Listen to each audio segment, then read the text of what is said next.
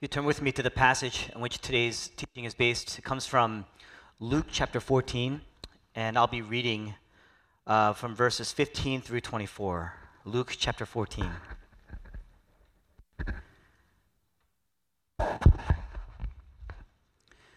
When one of those at the table with him heard this, he said to Jesus, Blessed is the man who will eat at the feast in the kingdom of God. Jesus replied, A certain man was preparing a great banquet and invited many guests. At the time of the banquet, he sent his uh, to tell those who had been invited, Come, for everything is now ready. But they all alike began to make excuses. The first said, I've just bought a field, and I must go and see it. Please excuse me. Another said, I've just bought five yoke of oxen and I'm on my way to try them out. Please excuse me. Still another said, I just got married, so I can't come. The servant came back and reported this to his master. Then the owner of the house became angry and ordered his servant, Go out quickly into the streets and alleys of the town and bring in the poor, the crippled, the blind, and the lame. Sir, the servant said, What you ordered has been done, but there is still room. Then the master told his servant, Go out to the roads and country lanes and make them come in, so that my house will be full. I tell you, not one of those men who were invited will get a taste of my banquet. And this is God's word. It's a hard word. you know, the term Son of Man is a very important term. Uh, Son of Man is a very important figure in the Old Testament. It comes from the Old Testament book of Daniel, chapter 7. And it refers to somebody who's going to come from the clouds, come from heaven. And the prophecy says that this Son of Man is the King. He is the King of the universe. And he will be worshiped by every nation. And one day he will come to restore everything that is broken, everything that went wrong, everything that is wrong in the world.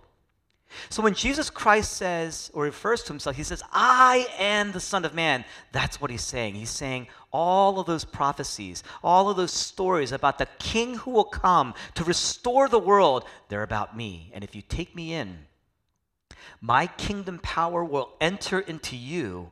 It's going to transform your soul, it's going to transform your life, and it's going to begin to restore everything that's broken in you and then work through you to begin that process of restoration in the world. My kingdom is coming. And so he's always talking about the kingdom. Jesus is always, constantly talking about the kingdom. And today's passage is about a feast, the feast of the kingdom. Of course, after this message, I'm going to invite you to the Lord's Supper, which is really a foretaste of that feast. Now, in verse 15, this man who's at the table says Blessed is the man who will eat at the feast of the kingdom of God. Why does he say that? It's because he recognizes that, look, you can enjoy a great meal one moment. You can take pictures of it. You can share it with the world around you how well you ate. Nothing wrong with that, but the problem is it's one and done. It comes and it goes. It's just a memory. What this man recognizes, what he's saying is, there's going to come a day when we have the kingdom of God. And that is like a feast that's going to end all of our hunger for all time. What delight, what joy will remain. And upon hearing this, Jesus responds. I mean, he can't just give you like a, a normal response. He has to tell you a story. So he responds to this man with a parable, and the parable is about a feast. And what he's really saying is yes, the kingdom of God is a feast. Why is that important?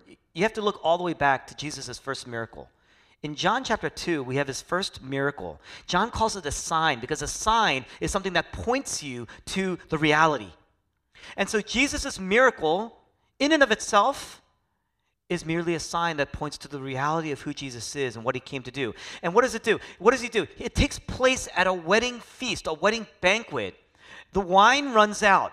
The wine ran out, and so this great party that lasts for days is about to end in ruin. It's about to end in disaster. But then Jesus comes and he turns, he works through this disaster and he turns it into an even greater feast because the best wine is saved for last. He restores the wine. Why did Jesus choose a party, a feast, to be the first sign? And what he's saying is, I am the Lord of the feast. Everything that you do on your own, everything you do on your own strength to kind of enjoy and bring delight to your lives will always run empty. You will always be on the brink of disaster. But I will come. And when I come, I'm the Lord of the feast. I'm going to turn your water into wine. I'm going to bring joy through your disaster. I'm going to bring life through death. But, as you see in this text, he says, it's going to be a very unusual feast. It's not going to be like any other feast that you've ever experienced. Why? Because think about it. When you want to throw a party, I mean, today is the Super Bowl. Many of you guys are going to be gathering people. When you want to throw a feast, who do you invite? You invite people that you enjoy. You invite people that are attractive to you. You're, you're going to invite people who are popular, who are approved. In a sense, they contribute to getting in, they deserved to get in. But Jesus says in this feast, only the humble, only the poor only those who have nothing, those who are needy, those who have nothing to contribute, they're the ones who get in. Now, normally I would give you like Super Bowl Sunday, people are distracted, and I try to give, it, give you a quick sermon with two points. We're going to have five points today. I'm going to make up for the first service. We're just going to combine the two sermons. No, we're not going to do that. I, you got five points, but they're going to be quick. It's about what it takes to enter in. You need to anticipate it, you need to wait for it. You can't earn your way in. You need to be spiritually poor. It needs to be a priority. And of course, how do you get all that? You need to have a posture to receive it. I'm going to make it real simple for you patience, the price, the poverty, the priority, and then how do you get in? How do you get all that? Patience, price, poverty, priority, and then the way to get in. First, patience, the anticipation of the kingdom. You have to wait for the kingdom. Verse 16, notice this man invited many guests, but he's still preparing. He's still working on the feast, but he invites them all. What does that mean? God's kingdom is like a feast, but it's still being prepared. And so right now, you get a mere taste of it. Right now, you kind of smell the aroma of it. Right now, there are moments where it's incredibly delightful, but you're not quite there. And this feast will not come, it will not be here fully until the end of the world. Now, on one hand, that means you can have power, you can have the joy, you can have the healing of the kingdom. You can have that now. It's already here, offered to you for you. But on the other hand, you will not fully be empowered. You will not fully be healed. You will not see the complete restoration of all things until the end. It takes a certain kind of person to not say, We need this now. What's wrong with God? We need this now. It takes a certain kind of person who's going to wait. Think about all the brokenness that you have in your life right now. Every one of us. There's not a single person here that doesn't have some kind of brokenness in their lives. Something has happened to you, something has really just hurt you. You might have been betrayed by good friends. Maybe the betrayal is happening at work. You worked really hard to get someplace, and now it's falling apart. It's coming to ruin. Investments have gone poorly. You know, you have, you have real distance with people, or distance with your parents, distance with siblings. It takes a certain kind of person who recognizes that on one hand, the healing is beginning. When you have Jesus, when Jesus enters in, that power begins to heal you inwardly. There's an inward healing that's taking place. But you may not experience it fully until the end. So to demand that full total healing now is to say that you know better, that you're demanding who's king? You're demanding the king to do it now. And unless he does it now, he can't be my king. You see that? It takes a certain kind of person to wait and still trust with a hopefulness, no matter what you've experienced, no matter the pain. Parents understand this. Um, it's your child's birthday. He gets to a certain age, he understands his birthday or Christmas gifts. Mom, can I open the gifts now? You know, can, is it time for the party? no. It's 7 a.m let us sleep every hour. Well, can I just take a peek? Can I just open one gift? Is it time yet? No, it's not even lunchtime. We still have to clean the house. We still have to set up the food. We still have to finish the gift, gift wrapping. Children, the very nature of immaturity, children don't have the maturity to anticipate. They don't have the maturity to wait. They don't have patience. And it's because children, they want what they want and they want it now. Why can't I have it now? Can't I just have a peek? Can't I just have one? It's because you're still preparing. We're not ready yet. Have some patience, but they don't. They don't have patience. They don't want to wait. The same way, Christians, they may say, Yes, I believe. I believe the basic tenets, the found, fundamentals of Christianity. They experience some power, some healing, some even some restoration but they look around and they see the brokenness. I mean, have you ever, if you pull up YouTube videos of Kensington, I'm not talking about Kensington, the area 30 years ago. I'm talking about Kensington in Philadelphia today, like yesterday. If you pull up videos of the, just the drive-bys of Kensington, uh, it's a really broken down, drug infested area of Philadelphia. It is so broken. It is so sad. I mean, it is a zombie. There are people, they're just walking around like zombies. It's out there in the open. The heroin addiction is so bad and it's so common and it's so visible. It's broken. I mean, it is sad. And if you don't get Jesus, if you don't get him, it's really easy to say, I mean, if Jesus is really who he says he is, why can't he just change this now? Why doesn't he restore this now? Why is it like this? And the answer is, it's coming. You ever read Chronicles of Narnia? Uh, the children, they, they walk through this magical wardrobe and they enter into this land, but the land is frozen, completely flo- frozen. And they meet Mr. Tumnus, this fantastical creature. And he explains to them that there was a curse brought over the land. And so everything is frozen. But then he says, it's kind of butchering it, but then he says, look, it's starting to thaw. The lion, the king is coming. Spring is coming. It's coming. The full power, the full healing, the full restoration, and with that, the full joy. It's coming. So don't just act on what you see. There's a real, deeper reality there. You got to take on the long game view of life. You've broken relationships, take on the long game view. You take on the long game view of your relationship with your families, inside your family. Take on the long game view of the world got to be patient. Second, let's look at the price. What's it cost to get into this feast? Jesus says in verse 17, Come now, for everything is now ready. That's the master, but it's Jesus. Come, for everything is now ready. You don't have to book reservations, you don't have to put a down payment, you don't have to give him a gift.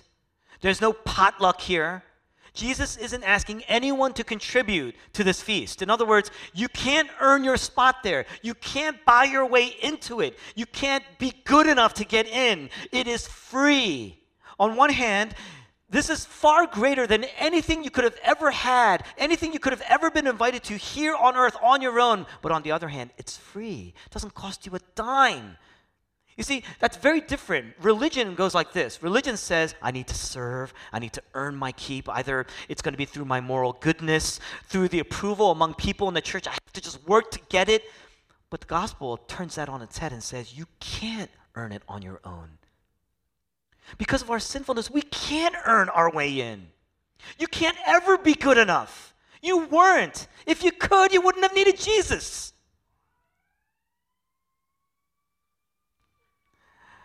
But God, in His infinite grace and mercy, sent Jesus to take our sin and to give us His righteousness. And that makes us acceptable, approvable. We have access. The very nature of the word acceptable means what? The root word is access. There are people in this room who still don't feel good enough. They don't feel good enough for Jesus. They don't feel good enough to approach God. They don't feel good enough to be in the church. They don't feel good enough to serve. They feel guilty. I'm too sinful. I want to submit to you that is not real humility. That's actually pride. How's it pride? It's because what you're really saying is, I need to make myself better. I need to get to a certain point. I need to prepare this myself. I need to make myself worthy. I need to be able to contribute so that I deserve to get into the feast. And so here's this invitation to this great feast, and you're still trying. You got the invitation, and you're, you're, still working and trying to earn your spot. And so when you come in, you kind of, there's this awkwardness and discomfort because what you, in your heart, you're saying, I don't deserve to get in. I don't deserve to be here. Now, have you ever gone on a cruise before? Royal Caribbean, uh, you know, Norwegian, um, I don't know, Disney. You go on a cruise, once you board, and tour the ship, what you come to realize very quickly is that most of the food on the cruise is free. Especially, and this is the hallmark, especially the, the dinner party where every meal, breakfast, lunch, and dinner in the grand ballroom. It's free. Every night. The menu is amazing. It's like a three or four course dinner, but it's all free. And the best part about it is you get seated, you receive this menu. It's just like being at a, a nice, like four star restaurant. What people, what most people don't realize is you can order as much of the stuff on the menu as you want. Like they give you first course, second course, third course, and you can choose. But the reality is, you can choose every one of those things if you wanted. I don't know if you know that, right? Now, when I first went on a cruise, I was like looking around, and people have all this food, and I'm like, I, I, if you feel weird doing that, so the waiter comes up and you just, I just kind of ordered one of each thing, and uh, I was like, no way you know, this is this is like there's got to be some sort of boundary, right? It sounded too good to be true, so I ate my you know three course meal, and um, there's actually you kind of leave a little bit wanting. You know, if you still want food, there are places in the main area of the ship you walk around, and uh, you they charge you for that. So you actually um, you know, cost money. So what you end up doing is you end up paying for something, right? that's actually lesser quality than what you can eat at the grand ballroom for free. The food is way better in the grand ballroom. There are people right now in this room. You've been invited to the grand ballroom. You still don't realize that everything has been paid for. Your life has been bought at great price. Everything's been paid for. And yet, when you look at Jesus, he's not that great to you. The gospel is not that great to you because you don't see the price that was paid, and it's been paid in full. And so, to those who've sinned much, the gospel is great. To those who have great guilt, the gospel is not only great comfort and great relief, it is so beautiful. Jesus, the King, is beautiful. So even though you're in the ballroom, you still act like you need to pay your way. And you walk away a little hungry. And you see, you, you look at the feast and you're like, it's greatly, it's great cost. And your stomach is growling and you're still, you're still starving. And, but you're not willing to plug in because if you don't feel like you can pay. You don't feel like I don't know if I could I could do all that. I don't know if I could earn all that. All those people who are spiritually in a very different place than me. Stop trying to earn it. Stop trying to, to be worthy of it. I mean, I don't know how many people are here in this room today, but we're all messy. Our lives are all messy. Don't let the dress, don't let the careers, don't let the looks fool you. Everybody here is a mess. Let's face it. We're all a mess. Our relationships are a mess. Our families all broken. Every one of our families has some sort of brokenness in there. You know, it's just how it is. It's the brokenness of sin. It's the curse of sin. Right? All of our careers, we all struggle in our careers. Know, there's not a single person. You may be good at what you do. You may be working hard at what you do, but it's broken. Work is broken. Your rest you know, um, all your lives you work to retire towards retirement, and then ultimately, once you retire, you feel like there's nothing more to live for. You know, even that becomes messy. You don't know what to do with yourself. Own the brokenness in your life, own the mess. By the grace of God and Jesus Christ, you are forgiven. You may have hurt somebody. I mean, you're in this room there are chances are you've been hurt by people and you may have hurt people. But cosmically, you are forgiven. Forensically, you are forgiven. It doesn't mean that the relationship's going to heal automatically. But the power of the gospel in you to be able to absorb and own your part of it, it's there. And to diminish, you know, the gospel, the world says you're going to augment everybody else's flaws and diminish your own. But the gospel turns that around and says you're going to augment everything that you are and diminish other people's sins against you. You have sufficient power, even now, it's already here, to grow. You have sufficient power to thrive, no matter where you are. If you are in this room, you are invited to the banquet. That is offered to you free of charge. You can eat to your heart's delight. You're eating of the feast of the kingdom of God, the joy of being in Christ, and that will fill you and satisfy you it is that fullness is here and now for you. That healing can begin right now for you. That reconciliation, first with God, is here for you. You know why so many people in the world live today in anxiety and depression? It's because they're always somehow, you know, what they're really saying is, man, I've always somehow made it. I figured it out. Things got really crazy, things got really messy, but I figured things out on my own eventually. And yet, as you get older, life gets more complicated. There's going to come a time, a breaking point. Oh, when you hit that breaking point, there are people who've been there. That brokenness, it gets so much harder. And some of you, because of your sin patterns, because of your relational sin patterns, because uh, of, of maybe um, historical patterns in your life, you've lost relationships and you're going to lose more. You see? And we get anxious because we thought at one point we could handle these things on our own. We thought we could, we've always been able to work it out on our own. Either by reconciling and figuring it out, arguing our way through it, or maybe we've been able to write people off successfully. But as you get older, life gets harder, it gets much more complicated. And you realize you can't always figure it out on your own anymore. You make mistakes that are very, very difficult to recover from. And once you realize that you can't get out of it on your own, the depression hits because you've been relying so much on your own ability to figure things out in life. And you realize the world is undefeated. You can't. And the reality that you can't earn your way all the time that you sometimes suck at figuring out your own way, that you can't always work your way back. And we work hard to work our ways back. We do. What you're trying to do is, and the Bible says this, you, what you're really trying to do is you're trying to get into the feast.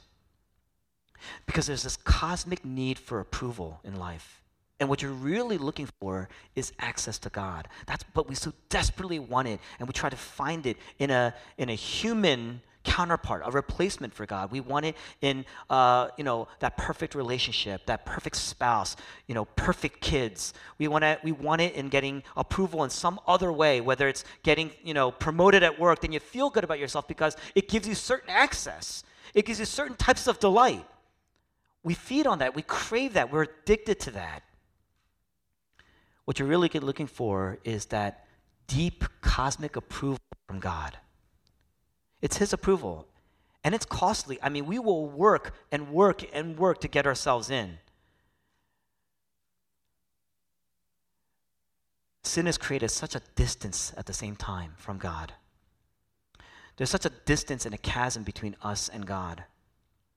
That's the source of our guilt and shame. You can't work that off.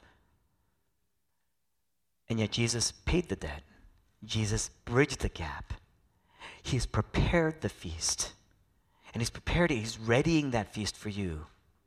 If you listen to the words of Isaiah 55, come, all you who are thirsty, come to the waters. And you who have no money, come, buy and eat. Come buy wine and milk without cost without money and without cost. Why spend your money on what is not bread and labor on what does not satisfy? Listen, listen to me and eat what is good, and your soul will delight in the richest affair. How do you buy anything without money? He says, Come, buy and eat. Come without, buy without money and without cost. How do you buy something without cost? It's because it's already been paid. Even in the Old Testament, littered with passages the work. They were looking at a they were just they had a foretaste of the work that will be done by Jesus. Don't hold on to that guilt. Don't hold on to your hurt. Don't hold on to your anger because of the brokenness that sits there. Let that brokenness pave a way, a free way, a free road that leads to trusting and entering into God's kingdom. Thirdly, the poverty of the kingdom. Verses 18 to 20. Now, the first set of invites went out to who? People with money, people with status. Clearly, they had money and status. He went out to his friends, his peers, his neighbors. They were the right crowd. But one person, he bought a field. Another person bought five yoke of oxen. Another person got married. And so in verse 21, because everyone gets out uh, an invite, and everyone get, you know, he gets the invite out to everybody, but they all turn him down politely. The host sends a servant to bring in the poor and the crippled and the blind and the lame. These are the poor people. These are the ones who are lowly. These are the marginalized people in the world. These are the weak people. What does that mean? First, Jesus is saying the hardest types of people to enter into God's kingdom really the hardest types of people to actually see and enter into God's kingdom. It's not the poor and the uneducated and the weak, but the educated and the wealthy and the privileged. God's grace always moves towards the broken, always moves towards the powerless and the marginalized. Why? And it's because every other religion favors the good people, favors the wealthy, favors the educated, the educated, because it's built around virtues and teachings and goodness. Every other religion is built around that. Only Christianity says if you want to enter into God's kingdom, you need to see your helplessness. You need to see your sinfulness. That your sinfulness goes deeper than just your outward behavior. It's not just about doing bad things. That there's this deep rooted, unshakable reality of sin in your life, and it has gripped you, it owns you. That it brings you down, and, and, and Jesus says, You are low. You are so low that you are dead. And what Jesus is saying here is that the wealthy and the educated and the powerful, the religious, they don't want to hear that. They don't want to hear that. It takes the power of God entering into your life to be even be able to see how poor we really are. John chapter 3, Jesus is talking to Nicodemus. He's a Pharisee. Pharisees, I mean, they have a bad rap in the New Testament, but the reality is that they were wealthy, they were educated, and they were good moral people. You wanted a Pharisee or somebody like that in your neighborhood. They're going to improve the quality of your neighborhood. They were good neighbors. They were moral, good, morally just righteous people. And here's Nicodemus. He was a Pharisee. He was committed to studying the, the word. He knew God's word. He was living out God's law. And yet Jesus still says to him, You need to be born again. And that's what he says. He says, You need to start over. All that education may mean nothing. All that moral goodness that you live, it may mean nothing and amount to nothing. And because the point of that is this if you are about status, if you are about just building wealth right now, if you are about just building your reputation, if you're just here because you're just it's a stop, you're just building your career, and you're sitting in this room right now, and you have no real intention to shift your life goals and your pursuits and your desires, because Christianity actually, frankly, goes against those things a lot of times. It's not that you're not invited to the feast. In the end, it's like the people in this parable. You don't want to go. You don't want to come in. Your pursuit of wealth, your pursuit of status, your pursuit of your career trajectory, your marriage, it's built almost like a, a, kind of a prejudice, an immunity to the gospel because your entire life goal is what? to not suffer, to not be poor, to not be in need. And so you develop almost like an allergic reaction to anything that gets in the way of those goals. And if that's the case, then you are like the folks in this passage in verses 18 to 20. The cost of following Jesus, the cost, there still is a cost. It's free, and yet it, what it costs you is your life. It costs you everything in a sense. On one hand, the gospel, completely free, access to God, reconciliation with God, sins forgiven, cosmic acceptance. What we've been looking for all our lives. And yet, it's going to cost you your life. And we're so focused on what it costs us, we haven't weighed out the cost of not following Jesus. And so Jesus is telling us this parable. It's a warning. Yes, you're invited. Everyone is invited. Yes, it is free. But if you think about it, and if what you're saying is, this is not for me, or, ah, you know, maybe later, it's not for me right now. I'm, I feel pretty good right now about where I am. You could be missing out on the most important differentiator between wealth and real wealth, between family and real family, between marriage and the ultimate marriage supper of the Lamb. It's life changing. And yet it's so common that Jesus says people overlook it. And so the people in the streets, the poor, the destitute, the needy, the powerless, the weak, they get it. It's even easier for them to get it in a sense because they don't have the burden of the weight of self importance. They already know they're poor, they already know they're out, they already know they're needy. They start there, you see. Fourth priority. Priority verses 18 to 20. Why do the people decide not to come? Notice, not a single person says, Well, no, screw you. Can I say that? I mean, you know, not a single person says, No, get away from me. I hate you. Nobody says that. I got a bone to pick with you. I don't like you. In verse 16, they were invited before. They were already invited. They knew about this. There was a date, there was an invitation. Verse 17, the servants go to those very people and they say, Everything's not ready. You can come. They knew about the party before they were invited. I mean, they knew about the party before, they were invited. Likely, these people previously said that they would attend. Or else the servants wouldn't have gone the painstaking route to go back out to them and say, All right, come on in, to tell them everything was ready. My point is, there was never any overt rejection. Everybody basically just said, Hey, you want to come? Yeah, sounds pretty good. I'm in. Sounds good. This is nice. A party, feast, sure, it sounds nice. This is good. In other words, at first they said, Yes, I'm in. But then in verse 18, it said they started to make excuses. What's Jesus saying here? Most people, they don't just overtly reject Jesus. You know, they don't outright reject him up front. They believe the basic tenets of the Christian faith. Maybe you grew up in the church and, hey, this is what I was brought up with, and this is good. I get it. I believe this actually. I understand it. They're nice people, but it doesn't mean they're new. The, so the main issue is they want to come to Jesus on their own terms, on their own timing, when it's right for them.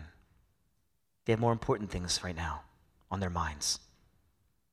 They want to come to Jesus when it doesn't impact their lifestyle or their agenda, their real agenda, or their relationship building. It's an issue of priority. Where Jesus sits as a priority in your life. Because if it's not Jesus that's at the priority of your life, something else is a priority in your life. And if you're rejecting Jesus as the king, if the king is not your priority, then that means something else is king. The point of this text is everybody who ever rejected Jesus has a reason, they have an excuse. And Jesus is saying, if you reject me, if you reject my values, if you reject my law, it's because, it, you know, maybe it's slowing down your business ventures, or maybe it's getting in the way of your desire for a certain type of standing among a group of people, or maybe uh, it lowers your chances of finding the right person right now. Maybe it impacts how fast you rise in your career because you worked really, really hard to pour into your career. Why give up now? What he's saying is maybe you never came in in the first place. I must be the priority in your life because I am the authority in your life. Right now, you may be too busy for Jesus, working on your dating life, working on your studies, working on career building, working to buy that home, to make that life, to raise your children. I mean, it's not an uncommon thing in this generation today that parents, you know, um, the best, the most nominal parents that you see in the church were at one point. You know why they're still in the church? Because they had an experience when they were younger and they said, Yeah, I believe this. And so they're just, they're barely hanging on, they're just coming in. But the reality is, is they drifted a long time ago. They are not plugged in. It is a common, it's not a phenomenon anymore. At one point it was. It's very common for people to just wander away. You know why? Because there are other priorities. You're still trying to come to Jesus on your own terms. So, how do you get it? How do you get Jesus? How do you get into the kingdom? Look at Jesus. He is the king. Jesus was patient. Jesus waited. In John chapter 2, when he changes water to wine, his mother tells him, you know, help, help us. And Jesus says, Woman, my time has not yet come. The hour has not yet come. He's not talking about, why are you bothering me? I don't want to do this. That's not what he's saying. He's talking about the ultimate miracle, the ultimate sign to which this miracle will point. Whenever you hear in the gospel according to John, Jesus talking about the time or the hour, he's talking about, he's always referring to his death.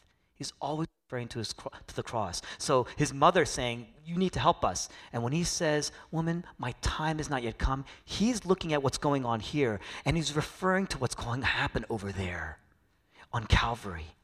He says, That time is not yet come. He's always referring to the cross. He's talking about his death. He's talking about the ultimate miracle. Why? Jesus Christ is the king. That means he has the status and he earned it. He has the wealth. He has the power. He has the honor. And yet he gave it up. And so he was born in a manger. He gave up his throne. He was born into poverty among a low class family. He was homeless for much of his career, much of his life. And so he gave up his status. He gave up his wealth. He gave up his power he gave up his honor. I mean, how many people rejected him all the way through his ministry and journey? And yet, on the cross, now he's crucified on the cross, and he cries out, My God, my God, why have you forsaken me? What he's saying is, I've lost the Father. That approval that we are all so desperately seeking. Jesus Christ not only had it, he earned it. He was fully obedient. And yet, he says, I've lost the Father. And with the Father being gone, I've lost ultimate status, ultimate wealth, ultimate power, ultimate honor and acceptance because I've lost access. And so the infinite has become finite and he's become forsaken. And so what he says is, I've been cast out. I've been locked out of the banquet. I will not get a taste of the feast. So on the cross, he cries out, I thirst. He's hungering on the cross. Jesus thirsting on the cross, thirsting for the Father because he had the Father, and yet he lost the forensic love of the Father. He doesn't get the taste anymore. You know why? Psalm 34 so that you can behold God. You can behold and see that He is good. So you can have access. So Jesus gave up his status so that you could have status. Jesus gave up his wealth so you could have ultimate wealth. Jesus gave up his power so that you who are weak can receive power. Jesus gave up the honor and the acceptance and the love so that you could have the honor and the acceptance and the love. In Him, union in Him, we are His priority. He came for us. And when you're humbled by the cost of what that was, the cost to get into the kingdom, and you see that Jesus Christ had paid an infinite price with his own life and his own access for you, that will humble you.